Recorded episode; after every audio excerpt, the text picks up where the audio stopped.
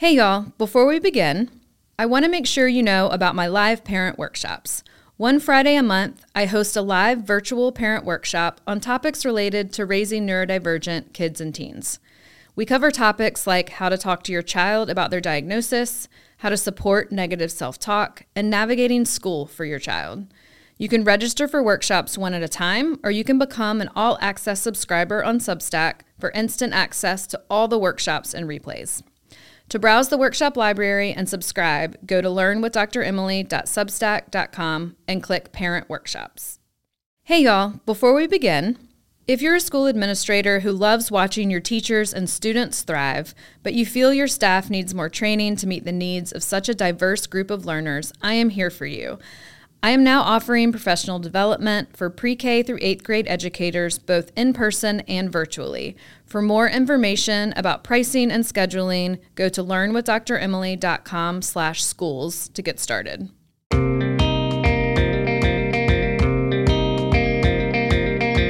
Our mission is to just continue to share this information and just be looking at this in a different way. We're just trying to support the evolution of not creating these rigid standards and rules that do put kids in a box and make them feel, you know, cognitively overwhelmed and shamed, and then the harm comes with low self esteem.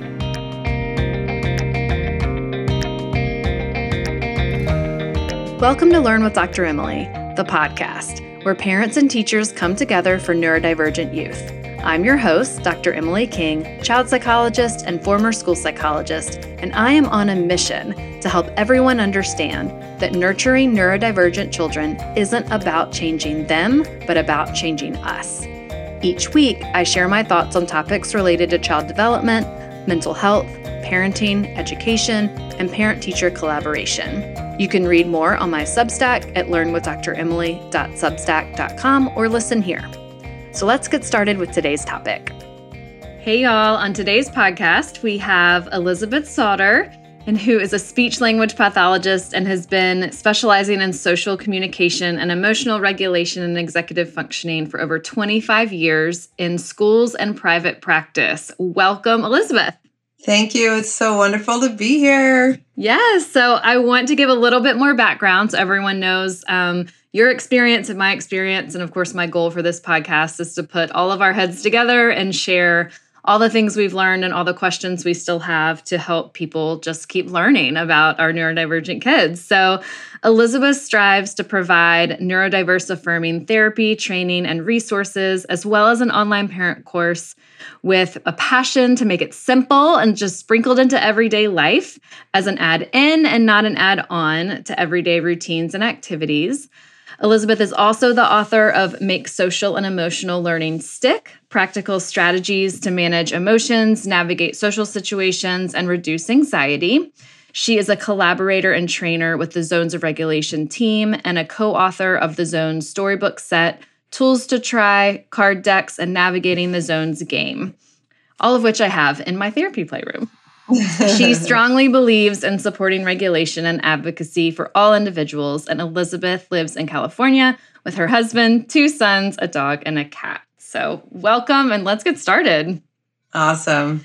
So, Elizabeth, I wanted to start with um, if you could just tell us about your journey and becoming a therapist that works with um, neurodivergent kids. And I know we align on so many things of nurturing and celebrating and learning from these kids. So, how did you get here? So it's, you know, as I said, it I've been in the field, or you said I've been in the field for 25 plus years. I think I've been saying that for a few years now.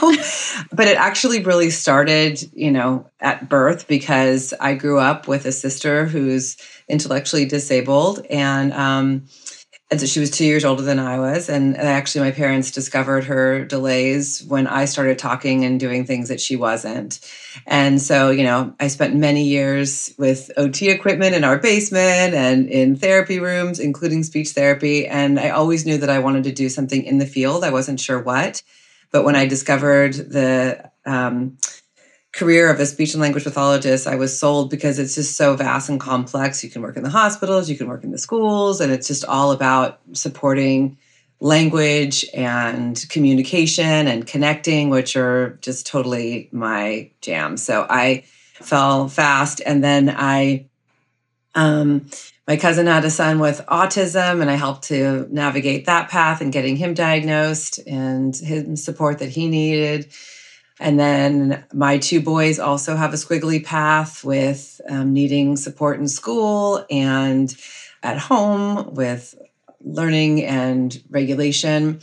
And I've also always known that I had dyslexia, just, you know, from struggling in school. And then also when I was became a speech, speech pathologist, I realized that that's what it was, but I never was formally diagnosed until actually this last summer um, in my early 50s. So it's um, something that I now relate to immensely as a human. So this is obviously, you know, it's a career for me. I love the field of speech and language pathology and um, social emotional learning, but it's also a life endeavor with my personal world as well.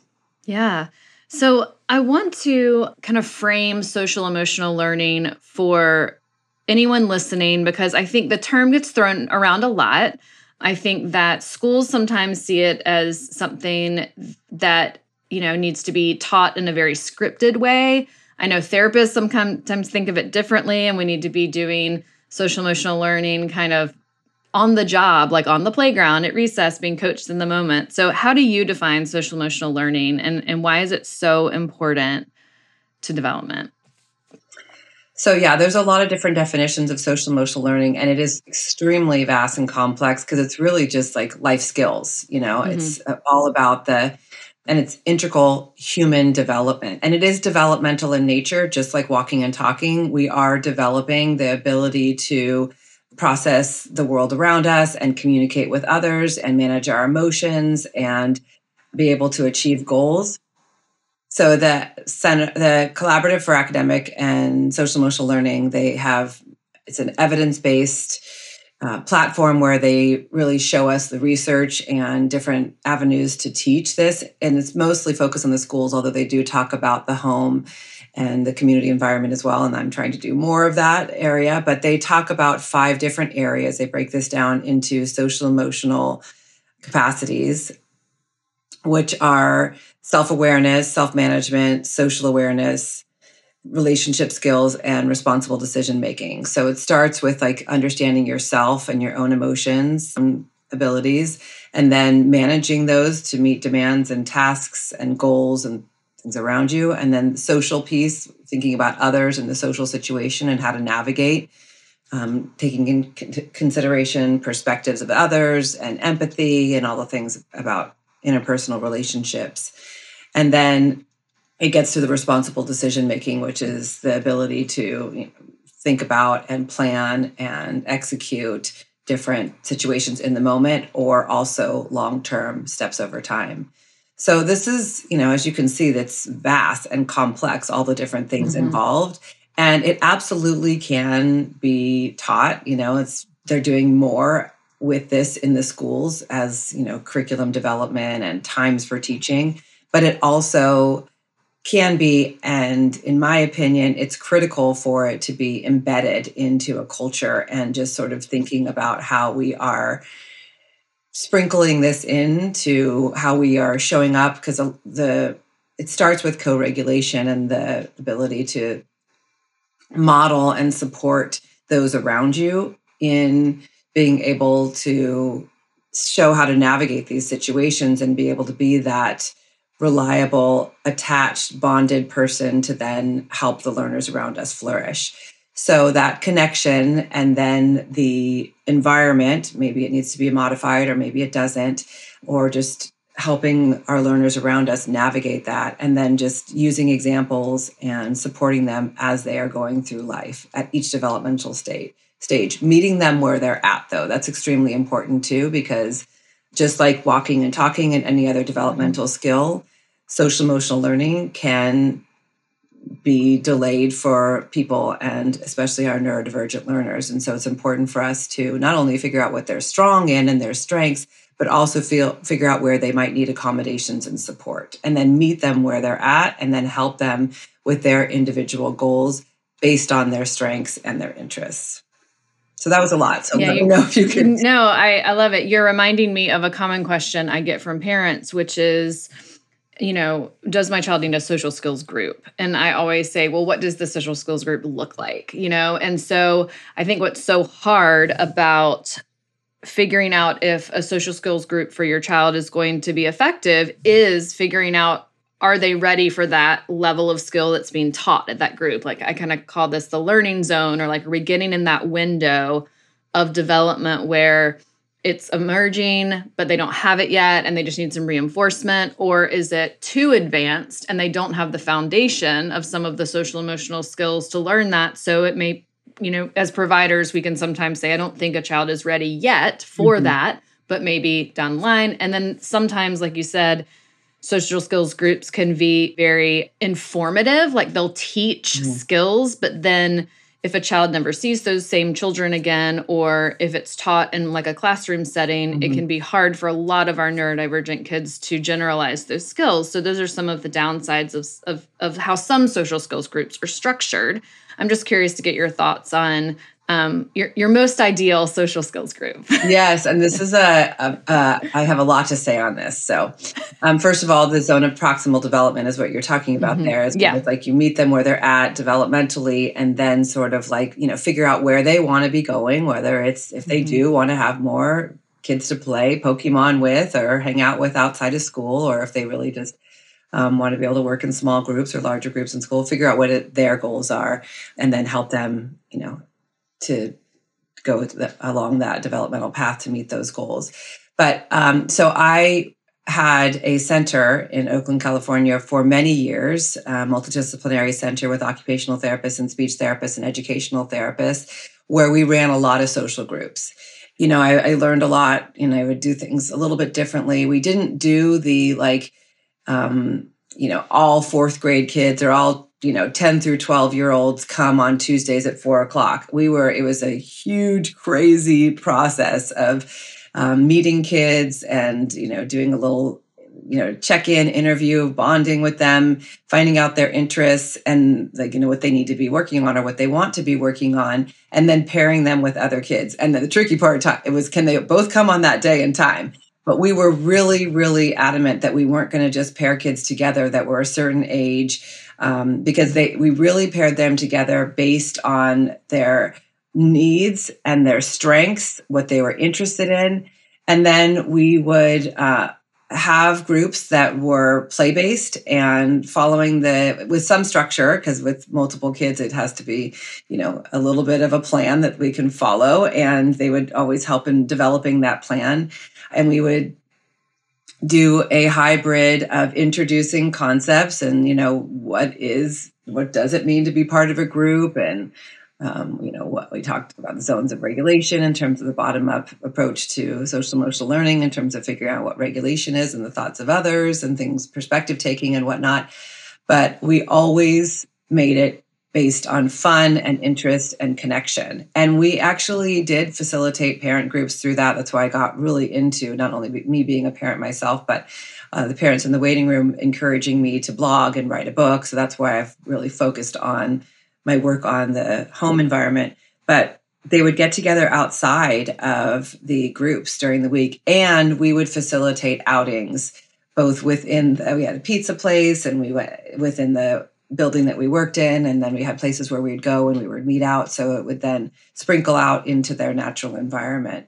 So uh, you know i think that again it's it's exactly what you said you know are they ready for it? But also too is it going to be the right thing for them? Because what i say now when people ask me if somebody is ready or if a social skills group is you know appropriate or the right next step i say well I, I let's try to find out what they're interested in and see if we can do some embedding of the social development within their areas of interests.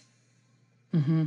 Yeah, because as we know, what happens when we incorporate interests is stress goes down, mm-hmm. anxiety goes down, connection goes up, and kids are able to work on things that are hard for them um, if they have that foundation of a shared interest. Um, yeah, so we're really looking for that meaningful relationship too. Like you know, and you know, these kids, a lot of them were really flourishing. They would just genuinely want to come. It's like my it's my big feelings group you know and they would be able to be with other kids that need to process their feelings as well and and work on some of these things. But you know they also some kids really just needed a little bit more like one-on-one and the bonding and embedding it with the parents in their natural environment. Mm-hmm. i want to say hi to all the teachers out there learning with me Thank you so much for being an educator. I see you and appreciate you and how you keep showing up for our students every single day.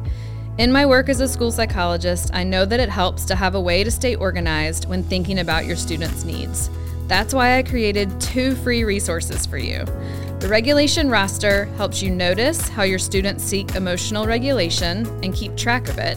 And the reframing behavior worksheet helps you problem solve emotional dysregulation when it happens. For these free downloads, go to learnwithdremily.com slash roster or learnwithdremily.com slash reframing behavior to get started.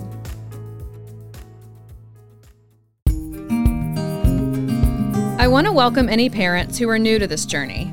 If your child has just been identified as autistic or diagnosed with ADHD, learning differences, or is twice exceptional, welcome. You are in the right place. You may also be overwhelmed by all the calls and emails you're having to make to providers as you're building your child's team. That's why I created the referral tracker, which is a free download at learnwithdremily.com/tracker. This free resource explains what each provider does and gives you a template to keep track of all your research. Just go to learnwithdremily.com slash tracker to get started. Let's shift to talking about school and the academic learning and how emotional regulation and, and of course social emotional usually comes as like a hyphenated term because mm-hmm. it, it's so hard to tease apart you know interactions and communication is emotional and um, we we immediately feel things when we're with people and so that emotional regulation that we have learning in a group at school we cannot tease social out of it. It's it's a part of it. Um, and so i'm wondering how you think of emotional regulation and academic learning or being kind of ready to receive learning um, are connected and, and how um, how you talk to maybe educators or parents and explaining that I love this question because, you know, as a speech pathologist, you know, I focus a lot on social communication. Um, and, you know, Leah Kuypers and I, who I, I, work with closely, who developed the zones of regulation, she used to work at my center as an occupational therapist and ran groups and whatnot.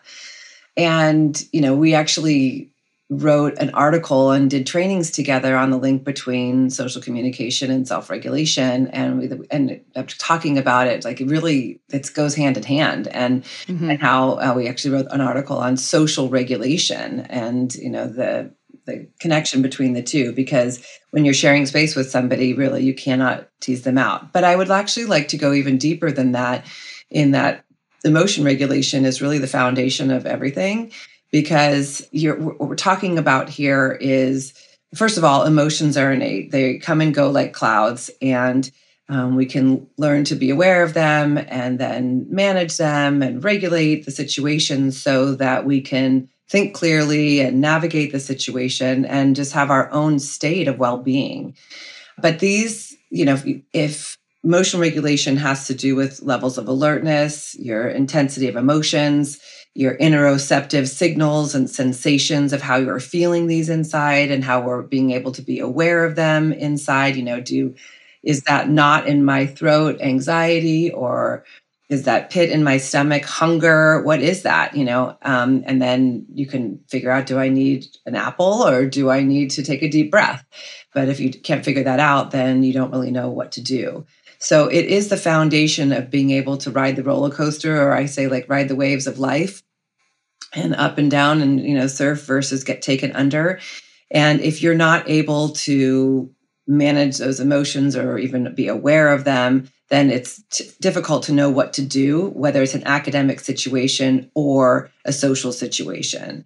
And so this is happening, you know, it's a normal part of everyday life. And it really affects how we are able to show up in a small group, one on one, and in a classroom setting.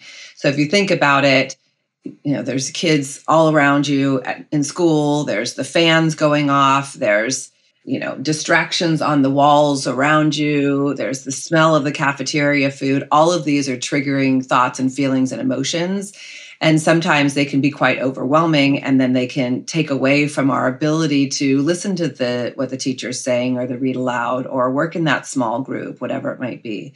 Um, and there's research on this as well. They took a group of kindergartners before they went into a more academic set, setting and they tested them on reading, writing, math, cognition, language, and a battery of regulation tests, emotional self regulation.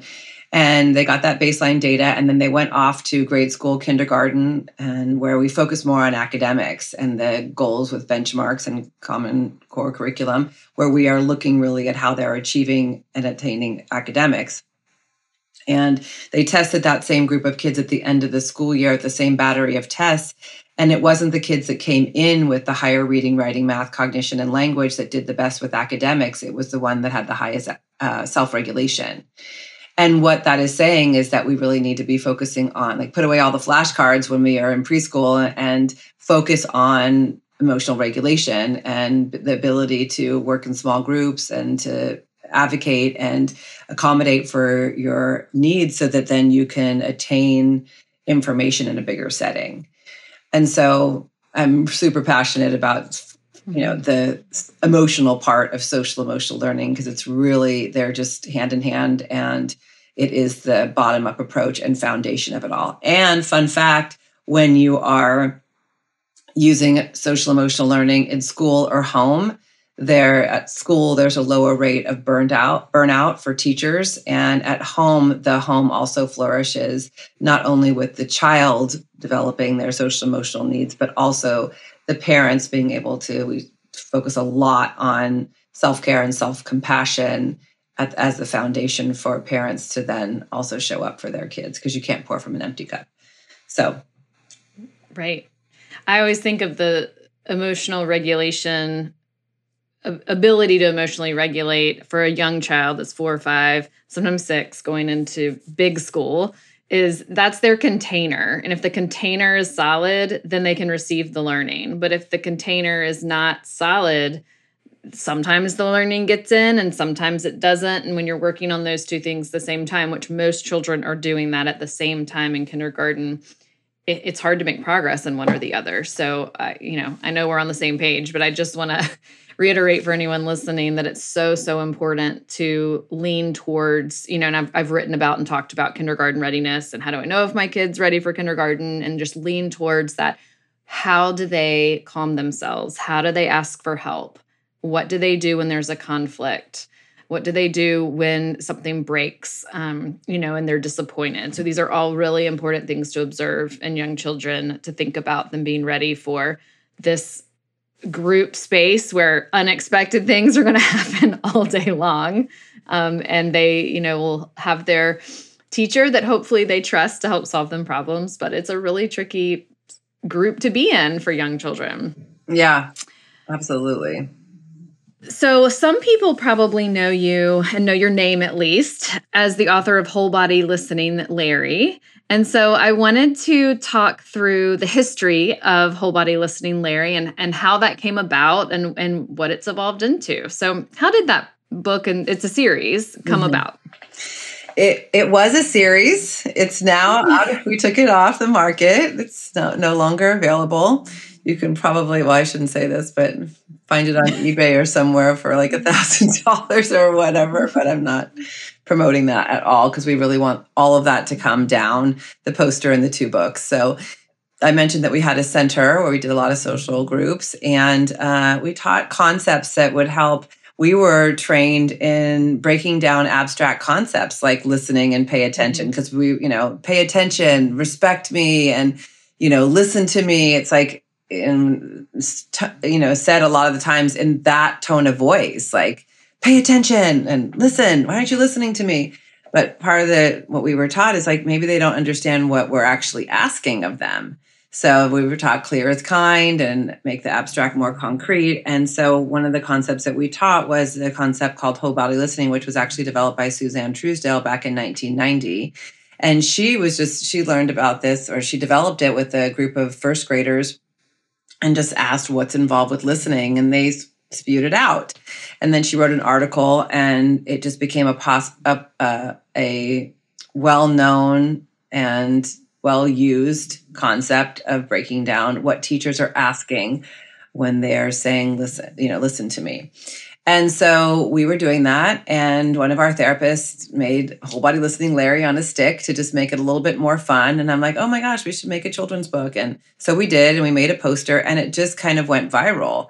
For those who don't know, tell us what whole body listening Larry was. Yes. And, and what it, you know, just kind of just since everyone, no one can see us, just describe kind of what it, I mean, I know, but describe what it looked like and what it was um, prompting kids to try to do. Thanks for that's very important. So very basically it's being able to break down all the different body parts that you use to listen. And we still believe in whole body listening, but we've shifted it into a very different focus. This is very much based on what the speaker would is asking. Mm-hmm. So the old version. The old version. Yeah, it's more ba- based on performative and compliance and conformity. So the eyes, you know, looking at the speaker, ears, both ears ready to listen, the mouth is quiet, hands, you know, still and quiet, feet on the floor, quiet, body facing the speaker, the brain is thinking about what was being said and the heart is caring about what's being said. Mm-hmm. So, and the heart actually was brought in not by Suzanne, that was brought in more by the work of Michelle Garcia Winner and social thinking and perspective taking and whatnot.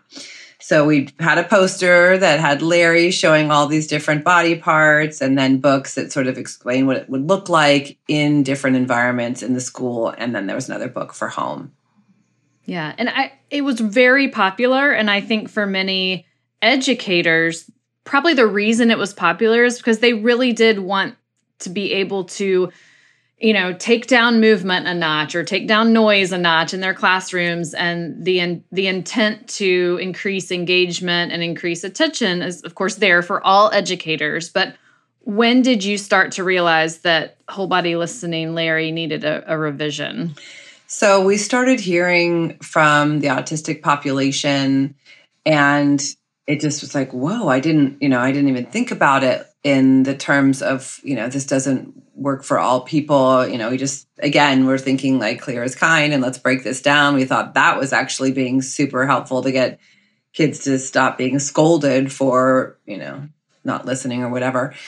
So i took we took a look at it. We revised the language and i wrote an article about it being a tool not a rule. So like let's not create standards but you know still sort of thinking about this as a way to break it down. And then, you know, I just started listening and learning and growing and getting consultation from autistic voices. And you know sometimes you know when that light bulb goes off it's just like whoa oh my gosh i can you know i see it in a whole different light now and you can't see it any other way. And you can't unsee it now. I can't unsee it now you know? And and now you know thank goodness for you know people like you and Meg Proctor and you know Rachel Dorsey and Becca Laura Lori and just all the different people who have um, been able to share knowledge so that we can absorb it and learn. And so just did a lot of deep diving and just really started feeling like this is not okay. And, you know, talking to our publishers, asked to have it taken down. And then we had a focus group to just you know learn more and hear from autistic voices and have a discussion around it and they said well and I said, "What do you want us to do? What do you think we should do?" Because we were fine to just have you know Larry be taken down and the whole body listening Larry concepts just go away. But they were they said, "Well, that's not going to help replace what's already out there." And so we said, "Okay." And I said, "So you're, you're saying you want a new poster?" They said, "Yes." And so we um, hired a, a, consultant, McAllister and Owen, and um, moved forward on developing a new poster, and and you know showed it to people in our focus group and put it out there into the public to get some feedback. And now we have a new poster available for free on a new website it's on my website and it's on the everydayregulation.com website, which I've developed with Kristen Wilson, who's the co author of the old Larry books with me, and then McAllister and Wen who is our consultant. She's also on the project. And we are in the process of writing a new children's book that will come out in i know that this is you know you want people to listen to this on over and over so i'm just going to say the date is 2023 uh, it'll come out in the fall so hopefully like in august or september for the new school year. And that's now going to be published through PESI publishing. They've been great and just mm-hmm. supporting this mission and being able to help us get the word out there. And that's, I really appreciate platforms like this because, you know, we've been doing a lot of work behind the scenes and we're both all working full time with kids and all the things. And so now it's just a matter of letting people know take, please take down the old posters. There's a new poster that's focused on regulation. So still whole body listening and all of the same body parts, but what works best for you? Because everybody Great. listens and learns differently. And our ultimate goal is to obtain information and learn, especially in a classroom situation. And so, what does work best for you? You know, just standing or moving or uh, fidgeting or looking away, whatever it is, we want to try that out and encourage it and advocate for it, whether the individuals can advocate for themselves or we as adults can help advocate for them to really figure out what their toolbox for listening looks like. And this is that regulation, that emotional regulation piece that we spoke about as the foundation for listening and ultimately learning. And so we have uh, the poster, which is free, and then we have bulk orders that you can get for schools to just replace all the posters, is what our, we're encouraging. And then we've created a, another poster that is what listening can look like. So it's all these different. Mm-hmm visuals of you know either looking at the speaker, looking away from the speaker, having music in the background, pacing, so that kids can see visually. I'm a huge visual learner myself. What these possibilities could look like for listening and learning, for what could go into the different areas of whole body listening that's now focused on regulation. And then we also have some worksheets and um, lessons to be able to dive into the regulation aspect of listening. Thank you for explaining all that because I know people may listen in the future and want to go back and get some of those resources. And why I wanted to talk with you and highlight this specific resource and the evolution of it is because this is such a great example of all the things that we just have to stay open to and stay honest about. We are in a shift of, I think, you know, years past of only having neurotypical therapists and researchers and um, educators. And now we are so blessed and lucky to have more neurodivergent and autistic voices to be able to explain to us what that feels like or what that sounds like or if that you know triggers me or reminds me of something that I I literally cannot do. You're asking me to do something that my brain literally cannot do of course, we do not want to ever cause harm or expect um, a child or a teen or an, or an adult to do something that they're not capable of, which would lead to, um, you know, shame and disappointment and, and negative um, self self worth. So, I'm curious, just for anyone listening who might not be sold yet on the evolution of why we would change it from telling a child to do it one way to teaching a child um, to figure out the ways that they listen and to show the variety of ways. I'm just curious, what are some of the the things that autistic individuals, or what do you remember them saying about the first iteration of whole body listening, Larry, and why that didn't work for them? Yeah, well, I mean, piggybacking on what you just said, you know, at first when I was hearing about this, I was just so like, you know, I heard the words shame and harm and and and I was like, oh my gosh, like that is so not where I'm coming from. Like the, you know, as a compassionate person and therapist, I was so, and that those words were so jarring to me, but I'm like, I need to listen and, and learn about what that is all about. And and then when I started thinking about it, you know, I don't listen in these ways. You know, I have this beautiful window that I'm looking out here, uh, you know, but when I look at, you know, straight in somebody's eyes, it can be super overwhelming. And I can think about, you know, that person and I lose my train of thought and whatnot. But when I'm looking away, it just, you know, I can think so much clearer and it's just my own thoughts and brains and what I'm trying, uh, brain, brains, brain um, my own thought and brain to be able to um, really focus and be clear in what I'm communicating. And I am constantly asking people, you know, when I'm doing conversations or interviews or phone meetings, if it's okay if I'm, you know, on my phone and pacing or walking, because that's just how I process and learn most effectively is by movement. And so I know that this can seem a little bit overwhelming for teachers because they have a classroom of, you know, 25 to 30 plus kids, sometimes most of the time without other adults that are helping.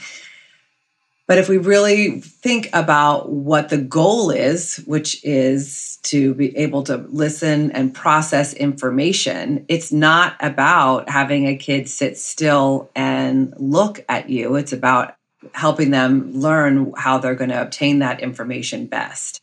And so the foundation of this can start, you know, by learning about regulation and what it is and this is you know the foundation of some teachers say oftentimes too like i don't have time to teach these things or it seems like it would get out of control. But realistically this is the foundation and you're going to get so much more out of your children and learners if you lay that foundation solidly just like a house that won't tumble down. Mm-hmm. and you know it's not about having a classroom full of kids doing whatever they want. We absolutely need to be thinking about the fact that you can't stand in front of johnny just because that's the best place for you to see the the board and the lesson. It's you know there are people around you and we do need to think about that as a classroom culture and you know you can fill out the new whole body listening how does your body help you listen best poster or worksheets as a classroom too like this works mm-hmm. for you but how is this going to fit into our classroom culture and then that's a whole discussion in itself in terms of laying that foundation so that then you can build each individual student's little home and house, mm-hmm. but also the home and house of the classroom together, thinking about each other. Yeah, and I that you're reminding me of a question I just got earlier this week when I was um, talking to teachers, and one asked, how do we explain to all the other children in the class when one child has a meltdown or has a lot of dysregulation and behavior how do we explain that and i think if you've laid the foundation of everybody solves their problems and regulates their emotion and pays attention and listens all in these neurodiverse ways if there's already that's what I talk about a lot, but how do we talk to kids about their neurodiversity? If that's already the foundation and of your classroom culture, then when you do have a situation that hopefully is a little bit of an outlier, like it's hopefully it's not happening every day, but um, that you can explain that child that's what your your peer does when this happens. If that same thing happened to you you might just sigh and walk away. We all have a different threshold for processing our emotions just like we look different when we're listening. Um, so i love this. I love that it's going to be it can be taught as a classroom social emotional activity. Have you gotten any responses or, or, is anyone piloting this yet? Like what's what's the word from on the ground with teachers? Yeah we've gotten a lot of really positive feedback. And you know honestly we don't care what you do with the whole body listening. You know we don't care if it's our poster or if there's other iterations of regulation over compliance. We're just trying to support the evolution of not creating these rigid standards and rules that do put kids in a box and make them feel, you know, cognitively overwhelmed and shamed and then the harm comes with low self-esteem. So our mission is to just continue to share this information and, you know, and just be looking at this in a different way. And so, yeah, it's been overwhelmingly positive in terms of the shift and the providing of something to take down the old and do something different, as opposed to just saying, don't do that. You know, we really wanted to be able to say, like, okay, here's how you can do it differently.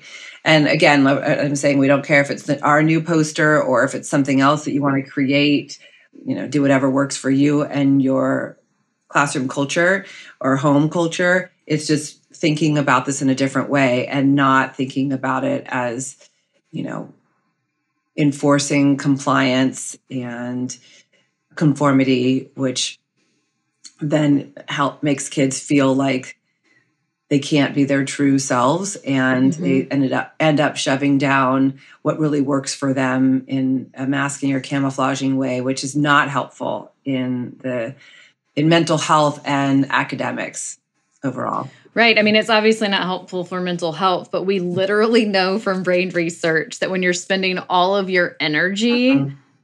doing something that's inauthentic to your nervous system, you can't access, you can't pay attention as well. Mm-hmm. You can't, you're not as engaged, you can't access the learning as well. So it, it fights against all the things we're trying to do in school to educate children. So we have to figure out um, honoring everyone's nervous system within the classroom culture and helping teach kids to ask for what they need within the parameters of course of of being compassionate with with their peers and their classmates and I, I mean i love this evolution of this idea because i think that it's just the beginning i think of educators understanding and parents understanding this in a different way. And if anyone has um, is thinking about some of my resources what you're reminding me of is i my one of my free resources is called the regulation roster mm-hmm. um, for any teachers that feel overwhelmed and keeping track of all the different needs their kids have i have a free download that is in a roster format but you can put all your kids names on it and then you describe each of them um, and it's just a quick way at the beginning of school years usually to get to know your kids but this is an, an awesome the poster as well as I, the, what I love about the poster is that it has the image of the whole body on it. So it also helps kids know it's not just about my bottom being in a chair mm-hmm. or my legs needing to tap. You know, it's it's my whole entire body that has um, you know connections to how I'm feeling and how I'm able to regulate in order to listen. And I we I want to just mention too that some people say, well, we wanted Larry to go away, and we did too. But people in our focus group um, said, actually, we think that it's good that you use Larry because it'll cap- capture attention for something that's familiar. Mm-hmm. So then it's just like you know, teachers are like, oh, I already have my listening poster if it looks really different, but they're like, oh, wait, Larry has a new poster, and then they'll check it out and learn a little bit more. And mm-hmm. we have some blogs on our website too that talk a lot more about what listening is and what it isn't. You know, it's not something that you can see on the outside.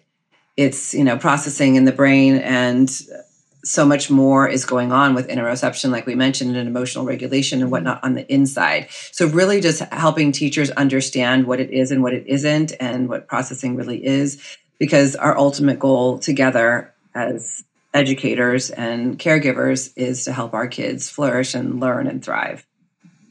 And listening Absolutely. is a huge part of that. huge part of that. So um, I feel like you've already answered this, but anything else you would want teachers to know? You know, you're not alone in the struggle to figure out classroom management, and um, this is not meant to be put on your plate as more. We're really just trying to bring light to what is really going on when kids are asked to do things that are actually inhibiting their innate ability to listen and learn. And so, just taking that into consideration, thinking about regulation as the foundation and creating a toolbox for listening, for social engagement, for working in small groups, for being able to navigate these situations from classroom to classroom or from you know recess to focus time all these different things the foundation is regulation and the more that we focus on this, the more outcome we'll see in terms of them be able to, being able to attain their own specific goals and then demands and tasks also within the classroom environment. So just taking that step back and being open and realizing this that this is the foundation and where we can work together in helping teachers and educators sprinkle this in so it doesn't feel like more on their plate and so where they feel like they have to gain that control and create these standards and these rigid rules for performance and compliance, which actually harms our kids and inhibits them from truly calming their nervous system, advocating for themselves, and being the independent uh, learners that we want them to be long term. Elizabeth, thank you so much for joining the podcast today. This was so wonderful to be able to ask these questions, but also um, get into the nitty gritty of the evolution of some of these ideas because we are all still learning. That's why I call this podcast Learn With and not Learn From Dr. Emily. Um, and so I would love to hear anyone's thoughts who are listening. Um, you can contact me or Elizabeth. So, where can people find you, Elizabeth? Um, if you want to contact me, it's info at elizabethsautter.com.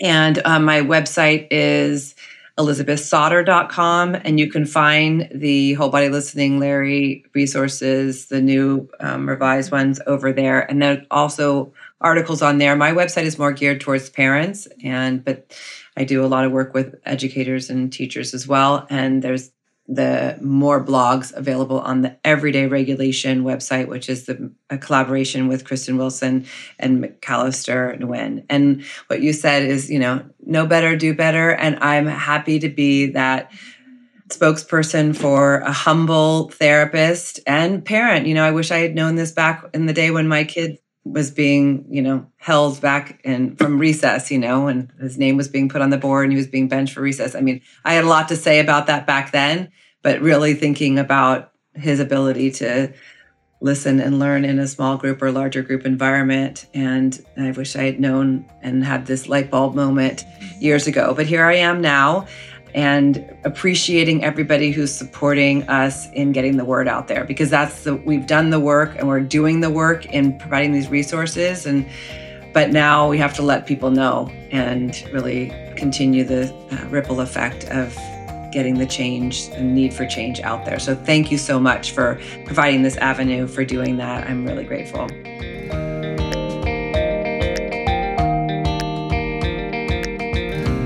This has been Learn with Dr. Emily, the podcast. For more resources, including both parent, teacher, and school resources, visit learnwithdremily.com or read my Substack at learnwithdremily.substack.com. Also, we are publishing this podcast weekly, so make sure you're subscribed by pressing the plus, follow, or subscribe button on whatever podcast app you're using right now.